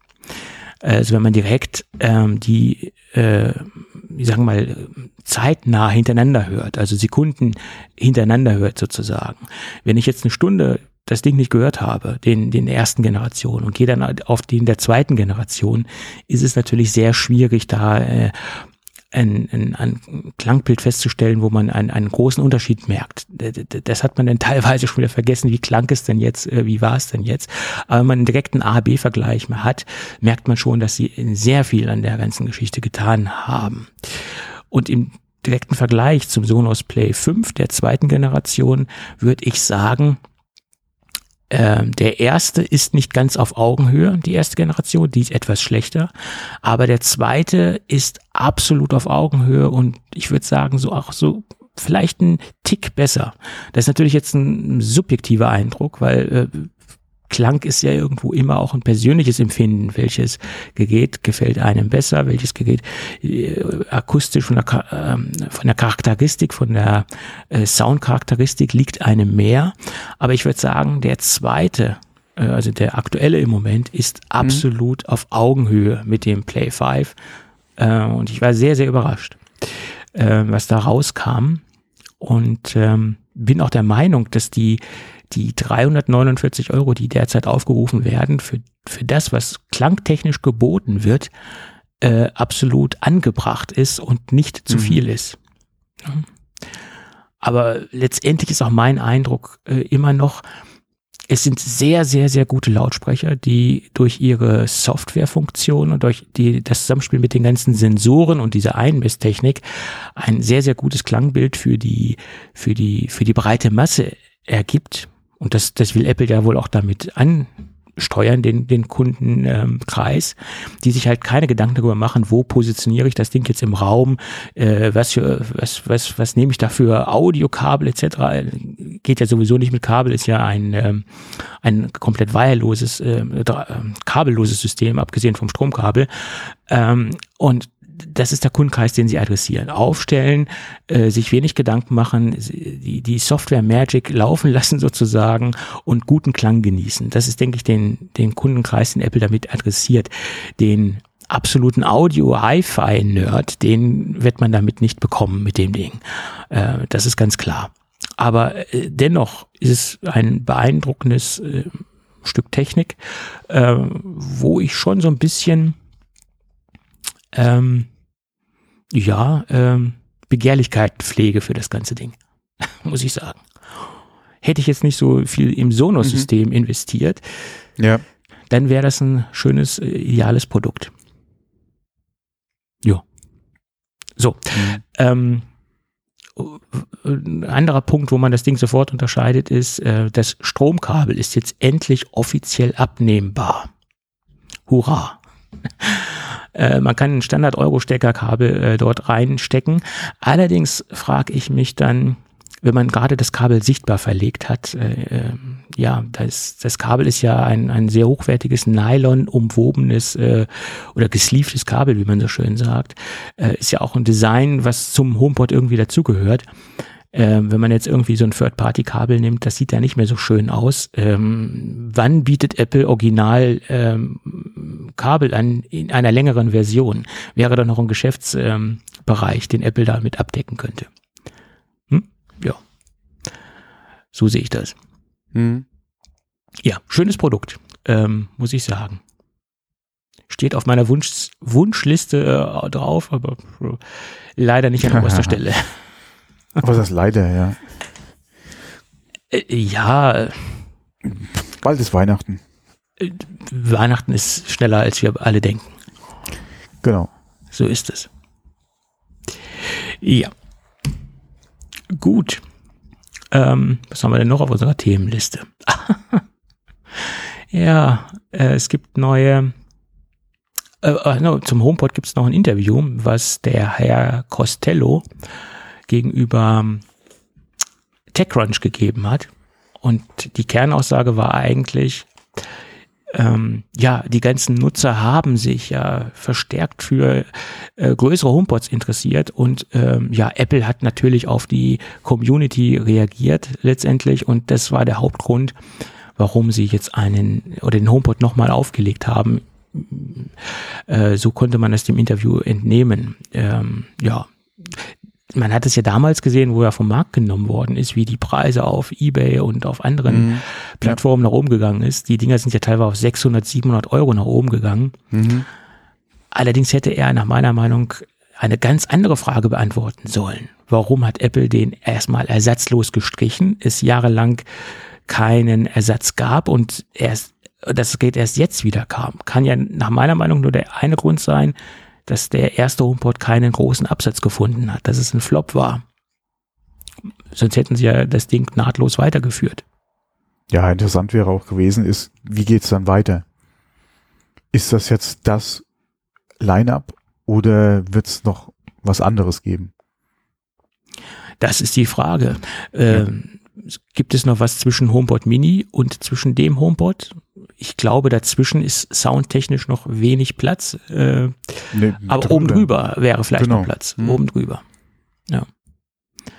Weil der HomePod Mini, wenn man den Gerüchten Glauben schenken mag, was ähm, Ming Chi Kuo gesagt hat, etc., der soll ja erstmal äh, nicht abgedatet werden sehe ja auch persönlich keinen Grund. Es ist ein Smart Speaker, ähm, wird, der wird softwaretechnisch im Moment abgedatet. Der hat jetzt auch wieder zwei Funktionen dazu bekommen, äh, Raumsensor, also Temperatur mhm. und äh, Feuchtigkeitssensor. Ist nach meiner Meinung ein, ein rundes Produkt. Ähm, was sollte man da verbessern? Abgesehen vom Sound. Das Ding klingt immer noch wie ein Sackschrauben, aber okay. Äh, das sage ich ja immer wieder. Es ist ein, es ist ein Küchenradio, mehr ist es nicht. Äh, nicht mehr, auch nicht weniger. Das, das ist so.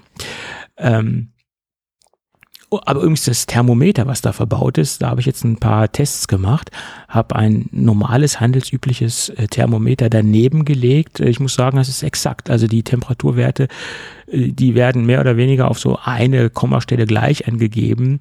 Ähm, also es ist, denke ich, äh, sehr genau, was da verbaut ist. Also das äh, haben jedenfalls meine privaten Tests ergeben. Gut. Gut, gut.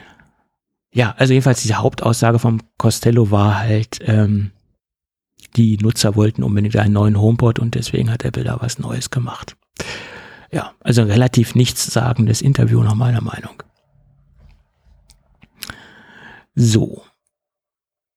Und der Meister Ming Chi Ku hat nochmal seine Aussagen zum iPad neu aufgelegt und hat so ein paar Dinge in seinen Aussagen verändert. Äh, Mark Gurman übrigens hat die mehr oder weniger die gleichen Thesen aufgestellt. Also diese Aussagen, die sind relativ deckungsgleich. Nur einer tanzt aus der Rolle, aber da gleich mehr zu.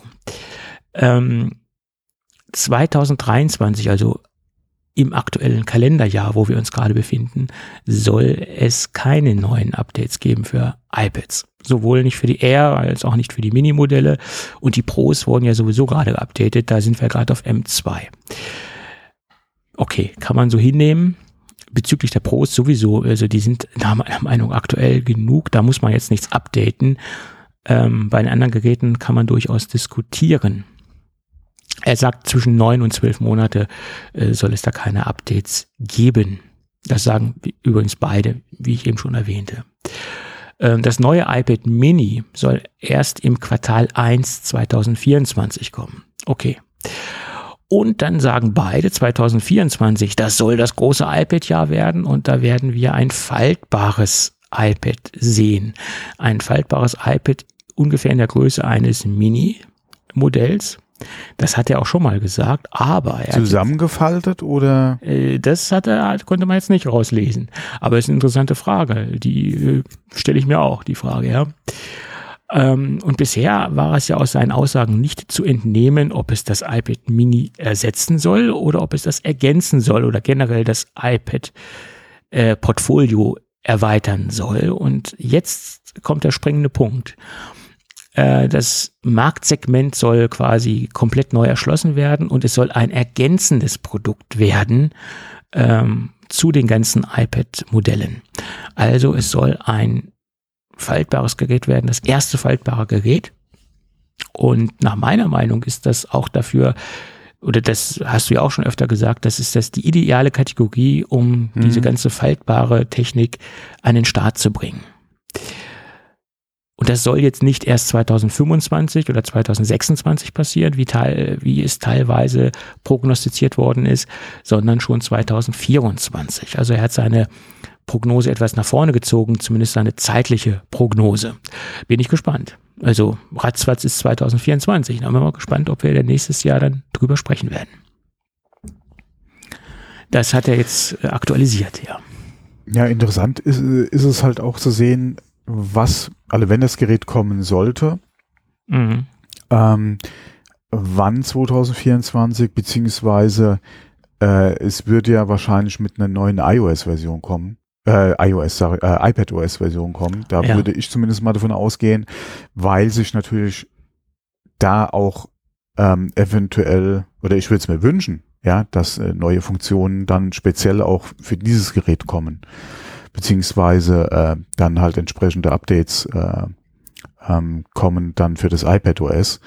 Äh, ich hoffe, wir sehen vorher noch ein paar Änderungen und neue Funktionen äh, für die iPads, ähm, aber spätestens dann, ähm, weil du kannst das ja dann oder es gibt ja rein theoretisch auf jeden Fall verschiedene Möglichkeiten, wie du das Gerät ja auch einsetzen kannst oder, oder nutzen kannst.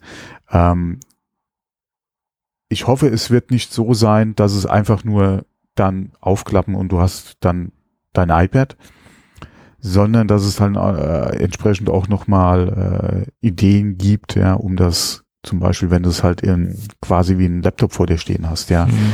den unteren Bildschirmteil oben, ja, dass, dass, dass man da halt entsprechend äh, seiner Fantasie dann einfach mal freien Lauf lässt, ja, mhm. und da entsprechend halt dem OS dann auch die, die Möglichkeiten und Funktionen oder dem, dem Nutzer dann halt auch die, die Möglichkeiten gibt, da entsprechend das Gerät flexibel zu nutzen und dass es nicht einfach nur ein iPad wie wir es bis jetzt halt auch haben, ja, und du klappst halt nur auf und dann ist es dein iPad oder so, ja. Das wäre zwar auch schon mal sehr schön, aber ich würde mir da schon gerade von der US-Seite halt ein bisschen mehr wünschen. Ja, das, das, das, das hoffe ich natürlich auch, weil hm. die Vorteile die Vorteile eines faltbaren Displays liegen ja nicht nur in der generellen Hardware, sondern auch im Zusammenspiel von Software und Hardware, dass sich das ergänzt in irgendeiner Weise oder dass sich da Funktionen mhm. heraus ergeben, die nur mit einer angepassten iPad OS-Version Sinn ergeben. und das nur das Ding einfach aufklapper machen, das ist ja eine Sache, aber das Ding auch ähm, ein in Softwareform Benefits für den äh, Kunden äh, zu ermöglichen, das ist ja der große Knackpunkt nach meiner Meinung. Und das ist natürlich dann spannend. Also er sagt ja Q1 2024. Aber allerdings, was seine zeitlichen Prognosen beanlangt, da äh, rudert er ja immer gerne hin und her, nach vorne, nach hinten. Äh, zeitlich ist er ja scheinbar sehr flexibel, was seine Aussagen äh, betrifft. Äh, und im Moment habe ich auch so das Gefühl, dass so, so der Ming Chi Ku so leicht schwächelt. Äh, viele Aussagen, ja, da kann man doch schon äh, mal so ein ganz großes Fragezeichen hintersetzen. Ähm, und früher war er so ein bisschen exakter, habe ich, habe ich das äh, Gefühl. Ähm, und jetzt kommen wir zum dritten im Bunde, Mr. Ross Young, der ja gerade so bei meiner Leaker und Analysten Top 10 ganz, ganz weit oben ist. Also das, den halte ich ja im Moment für den ähm, äh, Master of Disaster schlechthin, hätte ich bald gesagt. Äh, gerade weil er auch äh, aus dem Display-Bereich kommt und Experte in der äh, Lieferkettensituation oder im, im, im Lieferkettenbereich für Displays ist. Und er sagte, das ist alles Bullshit es wird kein faltbares iPad geben, jedenfalls nicht 2024. Äh, es wird ein faltbares MacBook geben und das 2025. Ähm, und das ist das, die erste Kategorie, wo Apple faltbare Geräte auf den Markt bringen wird. Und wenn ich überlege, dass er im Displaybereich zu Hause ist und dass natürlich faltbare Displays das essentielle Bauteil bei dem Produkt sind, schenke ich ehrlicherweise im Moment eher Ross Young meinen Glauben sozusagen oder mein Vertrauen ähm, und unterstütze diese These, ähm, weil ich denke, seine Informationen kommen halt eindeutig aus dem Displaybereich und ähm, da wird sich eher abzeichnen, für was diese Displays zu gebrauchen sind. Und ähm, wenn er sagt MacBook, dann glaube ich auch, ähm, dass MacBook das erste Gerät sein wird. Aber das ist ja, wie mhm. gesagt, eine Vertrauens- und Glaubensfrage. Ja, wie gesagt, ich glaube nach wie vor, dass das iPad okay. doch das erste Gerät sein wird, was wir sehen werden mit einem faltbaren Display. Ähm, klar würde ich es mir dann entsprechend auch für die, äh, für die MacBooks wünschen, mhm. äh, weil du da ja auch äh, zumindest mal in der Theorie halt sehr viele Möglichkeiten hast, auch gerade was halt dann ähm, Software betrifft, ja, und, und Nutzung, ja, äh, entsprechend der Technik. Ähm, aber ich denke, wie gesagt, das erste wird wahrscheinlich ein iPad sein. Ähm, und dann natürlich die Hoffnung, dass wir entsprechend dann halt auch von, von der US-Seite halt äh, da noch entsprechend was sehen werden. Aber ja, es ist ja noch ein bisschen Zeit hin. Ja, da besteht ja noch die Möglichkeit, dass sich da auch, gerade im iPadOS-Bereich noch ein bisschen was tut. Ja, also ich meine, es könnte natürlich auch ein Display sein, was in beiden Welten einsetzbar ist. Vielleicht könnte das das Comeback des MacBook 12 Zolls sein, zum Beispiel. Und ja, vielleicht haben beide in irgendeiner Weise recht. Ja, möglich. Oder vielleicht ist das erste Gerät mit Dual-Boot-Option, macOS und iPadOS. Aber ich glaube, das ist eher nicht der Fall. Ja, dagegen hätte ich nichts. Wir nee, haben, ich nee. habe ja auch schon mal gesagt, also ich würde mir wünschen, dass wir bei einem MacBook, ja, und wenn es auch ein Pro wäre, halt das Display abnehmen können und du hättest dann quasi dein, dein Touch äh, Mac, beziehungsweise äh, auch gerne iOS, iPad-Funktion. Ähm, aber ich denke mal, das, da sind wir sogar noch ein Stück weiter weg. Ja, ja, ja. klar. Also meiner Meinung nach würde sich sowas anbieten. Klar. Ähm, aber äh, ich denke, wie gesagt, da sind wir sogar noch ein Stück weiter weg. Ja wie wir schon so oft gesagt haben, es ist ja nicht eine Frage der Möglichkeit, sondern es ist eine Frage der strategischen mhm. Ausrichtung. Apple möchte es einfach nicht. Die Hardware-Voraussetzung ist ja exzellent. Du hast die gleiche Chip-Architektur, haben wir ja schon alles 50 Mal durchgekaut. Mhm. Ähm, das wäre das allerkleinste äh, äh, Problem, ein, so, ein, ein solches Gerät mit einer Dual-Boot-Option rauszubringen, wo beides halt drauf läuft. Und da wäre, würde es eine Menge begeisterter Kunden geben, die äh, vor Freude in die Hände klatschen würden. Hm. Ja. Aber okay, Apple möchte das nicht. Ähm, das sind rein politisch-strategische Entscheidungen. So ist es.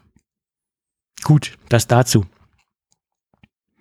So, wenn man jetzt zu dem nächsten Thema nicht die Hintergründe kennen würde, dann könnte man sagen, äh, Johnny Ive hat einen Handel für Zirkusbedarf aufgemacht oder möchte sich in dem, in dem Bereich äh, etablieren. Aber es ist nicht so. Also auch wenn er jetzt eine rote Nase designt hat, hat das doch einen ganz anderen Hintergrund. Der Red Nose Day, der ja regelmäßig äh, in Großbritannien stattfindet, initiiert äh, von, ein, von der BBC und einer äh, Künstlergruppe, die sich Comedy Relief äh, schimpft, äh, haben sie ja zusammen quasi diesen Red Nose Day vor Jahren ins Leben gerufen. Frag mich nicht jetzt nach Jahreszahlen, das habe ich jetzt nicht recherchiert. Äh, wie gesagt, der Ursprung vom Red Nose Day, der liegt in Großbritannien. Äh, Pro7 hat sich da vor zig Jahren, glaube ich, auch mal angeschlossen und hat diesen Red Nose Day äh, bei uns mhm. quasi eingeführt haben sie dann aber irgendwie fallen lassen und glaube ich nicht weiter verfolgt, diese ganze Aktion. Ähm, das sind halt immer so, so Aktionstage, wo dann diese Einnahmen, die rund um diesen Red Nose Day ähm, äh, gemacht werden, in, in irgendeiner Form, ähm, Familien, Obdachlosen etc. zugute kommen. Also den genauen äh, Anwendungs, äh, Anwendungsfall sage ich schon, Spendenzweck, wo es jetzt ganz genau hinläuft, kann ich jetzt nicht alles sagen, aber ähm, das ist so der, so die grobe Richtung, wo diese Einnahmen hingehen oder wo die Erlöse hingehen. Und zu diesem äh, aktuellen Red Nose Day hat halt Johnny Ive eine rote Nase entwickelt äh, und designt. Das Besondere daran ist, dass, wie gesagt, das Ding zusammenklappbar ist. Man muss sich das so vorstellen wie so ein Party-Lampion, würde ich sagen. Äh, es ist eine, eine Waben, eine Papierwaben-Geschichte. Ähm, äh, also man faltet quasi so, so eine, eine, eine, eine, ein Wabenpapier, eine Wabenpapierkugel auf und da, da quasi, wo sie sich zusammenführen würde zu einer kompletten Kugel, da steckt man dann quasi seine Nase rein. Ähm, ist eine schöne, schöne Idee, weil sie auch platz, platzsparend äh, zusammengefaltet werden kann. Und das Interessante ist, äh, das Ding besteht zu 95 Prozent aus pflanzlichem Material. Das kommt noch dazu. Ja. Ja, das zu dem, zu der, zu der roten Nase von, von Johnny Ive. Interessant war noch, dass das Ding relativ günstig ist. Ich glaube, zwei Pfund 95, aber mittlerweile schon ausverkauft. Ähm, das Ding ist nicht mehr zu bekommen. Liegt wahrscheinlich auch daran, äh, dass es Johnny Ive ähm, designt hat.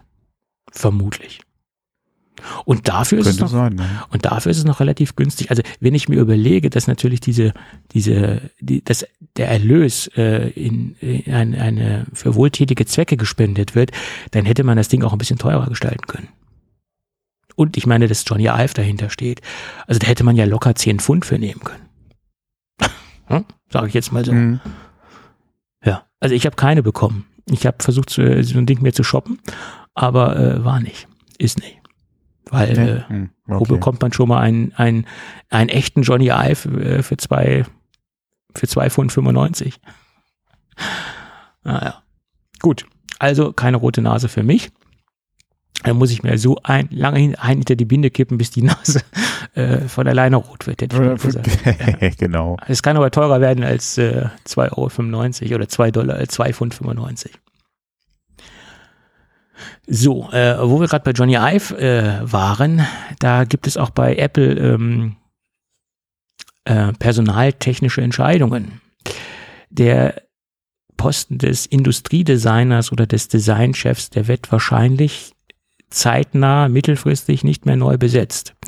Das ganze Design-Team berichtet jetzt direkt an Jeff Williams. Und Jeff Williams ist ja alles, aber er ist halt leider kein Designchef und hat auch von Design wahrscheinlich jetzt ähm, nicht so viel äh, Ahnung wie zum Beispiel Johnny Ive. Obwohl, da streiten sich wahrscheinlich auch die, äh, die Gemüter. Äh, viele sind ja auch froh, dass Johnny Ive das Unternehmen verlassen hat und dass, dass Apple jetzt nicht mehr diesen Schlankheitswahn in ihren Geräten hat, etc. pp. Also da gibt es ja viele Pro- und viele Kontrastimmen.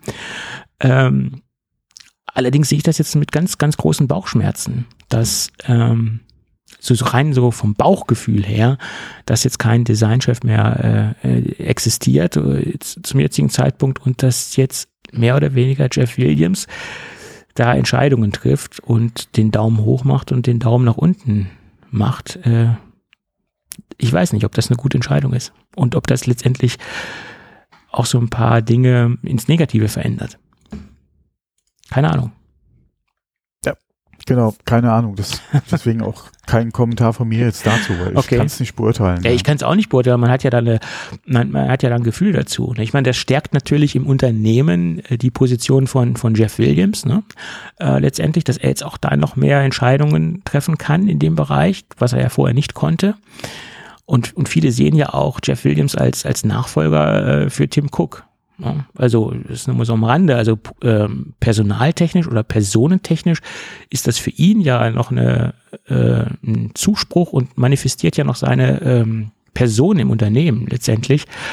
Aber äh, ich weiß nicht, ob das eine gute Entscheidung ist.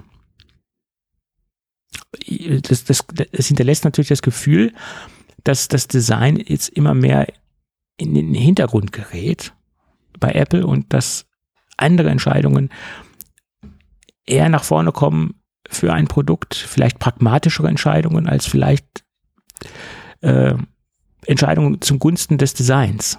Ne? Also ist mal jetzt so ganz verkürzt ausgedrückt. Ich weiß es nicht, ob das, äh, das werden wir in Zukunft natürlich sehen, aber hm, keine Ahnung. Tja, da ist der Thomas ratlos, ne?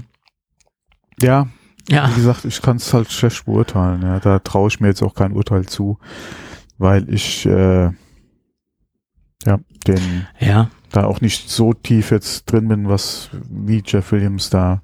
Nein, äh, ähm, müssen wir einfach mal abwarten. Äh, ich bin jetzt äh, auch nicht mit, äh, mit Jeff Williams äh, so genau äh, beschäftigt oder ich, ich kenne, äh, logischerweise kann man darüber jetzt als Außenstehender kein Urteil drüber haben, aber wie gesagt, das ist ein reines Bauchgefühl. Ne? Und das, das Bauchgefühl oder diese Entscheidung, die zeigt natürlich irgendwo nach außen, dass das Designthema vielleicht bei Apple im Moment eher in, in, in den Hintergrund gerät. Früher haben sie sich halt ein eigenen Industriedesigner äh, geleistet, in Anführungsstrichen, was sie ja auch noch ohne weiteres könnten heute. Aber im Moment halten sie es halt nicht mehr für notwendig, ähm, da einen eigenen Designer zu beschäftigen, der über das ähm, Designteam äh, herrscht und Entscheidungen trifft und äh, seine Entscheidungen mit einfließen lässt. Und gerade das bei Apple, weil es ein sehr designgetriebenes äh, Unternehmen und extrem designgetriebene Produkte sind, ähm, ja, das, das ist ein sehr komisches Zeichen, finde ich, nach außen. Obwohl es die meisten Kunden wahrscheinlich gar nicht mitbekommen, was da personaltechnisch passiert. Das nochmal auf einem ganz anderen Blatt Papier. Aber okay. Das zu äh, Jeff Williams. So. Dann sind wir fast am Ende der Sendung angelangt, ne? Sind wir? Ich habe jetzt nur noch ein Gadget und äh, thematisch ah, okay. bin ich jetzt durch. Was hast du dann? Ja, ich habe mal wieder was von, von JBL, ja. Aus dem großen Portfolio von JBL. Und ähm, da möchte ich auch äh, eine Hörerfrage beantworten, stellvertretend für viele andere Hörerfragen, warum ich denn so viele JBL-Produkte bespreche. Ganz einfach. das ist ganz einfach. Ähm, JBL hat ein, das sieht nur so aus, als ob ich so sehr viele JBL-Produkte bespreche. JBL ist ein extrem großer Hersteller von Sound, Akustik, Produkte, Produkten aller, aller, aller Art. Ähm, da gibt es so, so, so, so viele Produkte, dass äh, ich da, wie gesagt, auch nur eine Teilmenge bespreche und genau die Menge und die Produkte bespreche, die mich persönlich interessieren. Äh, zum Beispiel den Kopfhörerbereich, den lasse ich quasi fast komplett aus, weil ich da persönlich kein großes Interesse dran habe. Den Bereich der Gaming-Headsets, den habe ich bei dir ausgelagert. Da hast du ja einiges äh, besprochen oder besser gesagt, du hast ja schon mal zwei Produkte besprochen, weil es mich persönlich auch nicht interessiert, da ich kein Gamer bin. Also sieht das nur, nur so aus, als ob ich so viel JBL-Produkte bespreche, weil die ein so großes Produktportfolio habe, haben und ich mir natürlich nur die Produkte rauspicke, die mich persönlich interessieren und die ich eventuell auch in irgendeiner Form einsetzen werde bei mir im Alltag oder bei anderen ähm, ähm, Möglichkeiten, wo ich äh, einen, zum Beispiel einen Bluetooth-Lautsprecher brauche. Das nur so am Rande. Das nur so die kurze Erklärung, weil ab und zu mal Nachfragen gekommen sind, warum ich denn so viel JBL-Produkte bespreche. Naja, so viel sind es ja nicht. Wenn man sich das Gesamtwerk von, äh, von einem Volumenhersteller wie JBL anschaut, ist das wirklich nur eine ganz, ganz kleine Untermenge. Also das zum Disclaimer, äh, äh, warum ich halt, wie gesagt, öfter mal JBL-Produkte bespreche. Und außerdem komme ich mit JBL sehr gut klar. Man wird bemustert und dann bespricht man natürlich auch gerne die Produkte, äh, von denen man bemustert wird. So sieht's ganz einfach aus.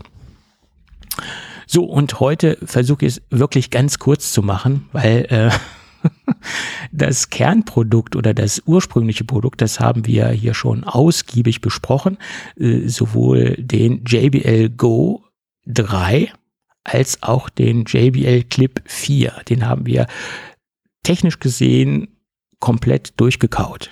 Ähm, ich möchte jetzt auch die technischen Aspekte nicht noch einmal durchkauen, äh, aber es gibt eine Produkterweiterung. Es gibt nämlich den JBL Go 3 Eco und den JBL Clip 4 Eco.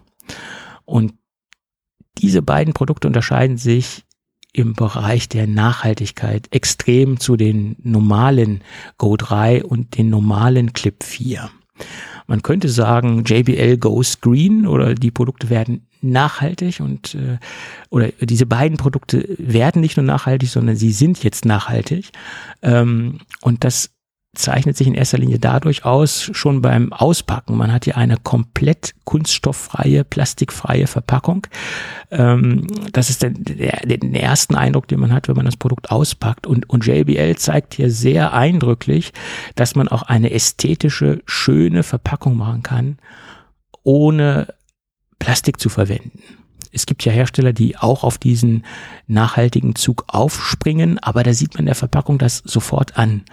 Äh, da, da haben sie dann wirklich an Farbe gespart, da haben sie dann an, an Ästhetik gespart und an Designelemente haben sie dann auch gespart. Und hier hat man wirklich eine sehr, sehr schöne Verpackung und die ist komplett kunststofffrei, die ist komplett nachhaltig. Also diesen, diesen Balanceakt hat JBL wirklich gut äh, hinbekommen eine ansprechende, ökologische, nachhaltige Verpackung zu designen. Aber die Verpackung ist natürlich absolut nicht alles. Äh, das wäre auch ein bisschen vermessen zu sagen, man hatte ein nachhaltiges Produkt, äh, nur weil die Verpackung äh, kunststofffrei ist und ökologisch ist. Ähm, sie sind ja wirklich mehrere Schritte gegangen und haben den kompletten Lautsprecher aus 90 Prozent PCR-Kunststoff gefertigt. PCR steht für ähm, äh, Post-Consumer Recycled. Äh, also man hat ja wirklich 90-prozentiges recyceltes PCR-Kunststoff verwendet. Und äh, nicht nur beim Korpus äh, vom äh, Lautsprecher hat man das getan, sondern man hat das Lautsprechergitter aus recyceltem Stoff ähm, gefertigt. Äh, und die ganze Beschriftung, die man auf dem Lautsprecher hat, äh, also das JBL-Logo und die Beschriftung für laut, leiser etc., also alles das, was man halt benötigt, um den Lautsprecher zu bedienen oder um natürlich auch das Branding auf dem Gehäuse zu, ähm, zu ähm, manifestieren, unterzubringen, äh, das ist hier mit Sojatinte ähm, geschehen. Also man hat da halt auch eine nachhaltige Farbe verwendet oder ein nachhaltiges Produkt verwendet, um den JBL-Schriftzug äh, mit farbigen Akzenten zu hinterlegen. Ähm, das haben sie jetzt nicht nur bei der äh, Eco-Serie gemacht, sondern diese Sojatinte verwenden sie nach meiner Meinung, glaube ich, auch bei der kompletten aktuellen Produktlinie. Also das ist jetzt nicht nur bei dieser Eco-Serie, sondern auch bei der normalen aktuellen Produktlinie der Fall. Ähm, allerdings ist man halt bei den anderen Geräten, bei den anderen Lautsprechern noch nicht so im Eco-Bereich unterwegs. Nach meiner Meinung ist jetzt der Go 3 und der Clip 4 ähm, sind die ersten beiden äh, Lautsprecher, die komplett im Eco-Bereich unterwegs sind oder die komplett in dieser Eco-Serie unterwegs sind. Und äh, das ist ja nicht so ganz einfach, äh, Lautsprecher äh, so auf den Markt zu bringen. Und ich glaube, das war auch Absicht, warum das äh, JBL bei dieser kleinen Lautsprecher-Serie gemacht hat, die wahrscheinlich jetzt nicht so volumenstark ist wie jetzt der Flip 6 etc., äh, dass man das erstmal bei der kleinen äh, umsatzschwächeren Serie gemacht hat, als bei Erfolgsserien, wie, wie ich eben schon sagte, wie bei den Flip 6, weil äh, das einzuführen äh, in, in dieser in dieser nachhaltigen Form und dieser ökologischen Form, das ist vom Produktionsprozess nicht so einfach. Das sieht man ja auch zum Beispiel gerade bei, bei Samsung. Die haben ja jetzt diese S23-Geschichte vorgestellt. Äh, da versuchen sie ja auch Teile äh, des Gerätes äh, aus recycelten Materialien äh, zu produzieren.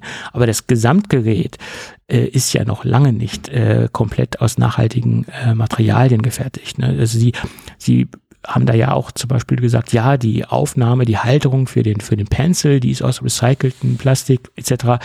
Aber das ganze Gerät ist halt noch nicht nachhaltig. Und wie gesagt, JBL hat es geschafft, im Lautsprecherbereich jetzt diese zwei kleinen Lautsprecher äh, zu 90 Prozent nachhaltig zu gestalten. Das ist doch schon mal erwähnenswert. Mhm. Ja. Gut, das dazu. Also wie gesagt, Klang etc., das haben wir alles schon besprochen. Das möchte ich jetzt nicht nochmal tun, äh, weil da unterscheiden sie sich jetzt nicht zu den klassischen äh, Modelltypen. Gut, das dazu. Dann haben wir es doch. Das war's dazu? Das war's zu den kleinen. Alles dazu gesagt, was sein muss, gar. Zu den kleinen Scheißerchen, hätte ich bald gesagt. ja. Gut. Ja, dann war es das auch mit der heutigen Sendung, ne, oder? Sind wir schon wieder am Ende angelangt, ja, ja. Was heißt schon wieder? Du hast mir ja schon gesagt am Start, äh, beim Start der Sendung, wir haben heute. Ja, genau, so wir machen Zeit. fünf Minuten. Ja, ja, wir genau. machen fünf Minuten, aber das äh, wäre ja. ja haben es dann doch wieder ein bisschen übertrieben, ja. Ein bisschen, ja, ja. Es ist, fünf Minuten wären wenig kurz. Halli, hallo, hallöle, tschüss. ja, gut, ja. Und da wir keinen Werbepartner heute drin haben, äh, hätte das wirklich sehr kurz werden können, ja. Gut, dann lass es uns wirklich heute schmerzlos machen mhm. und lass uns das Ding schnell beenden. Wir bedanken uns für die Aufmerksamkeit und äh, ja, vielleicht mal so eine kleine 5-Sterne-Bewertung bei iTunes. Da haben wir jetzt lange nicht drum gebeten. Oh, genau. Ja, ja, stimmt. Das mhm. wäre mal nett. Das würde uns doch sehr helfen. So ein für klein, äh, für spätes Weihnachtsgeschenk. Zum Beispiel, ja, ja. Mhm. Genau. Und ansonsten würde ich sagen, wenn alles gut geht, hören wir uns dann nächste Woche wieder. Genau. Bis dann. Jo, ciao.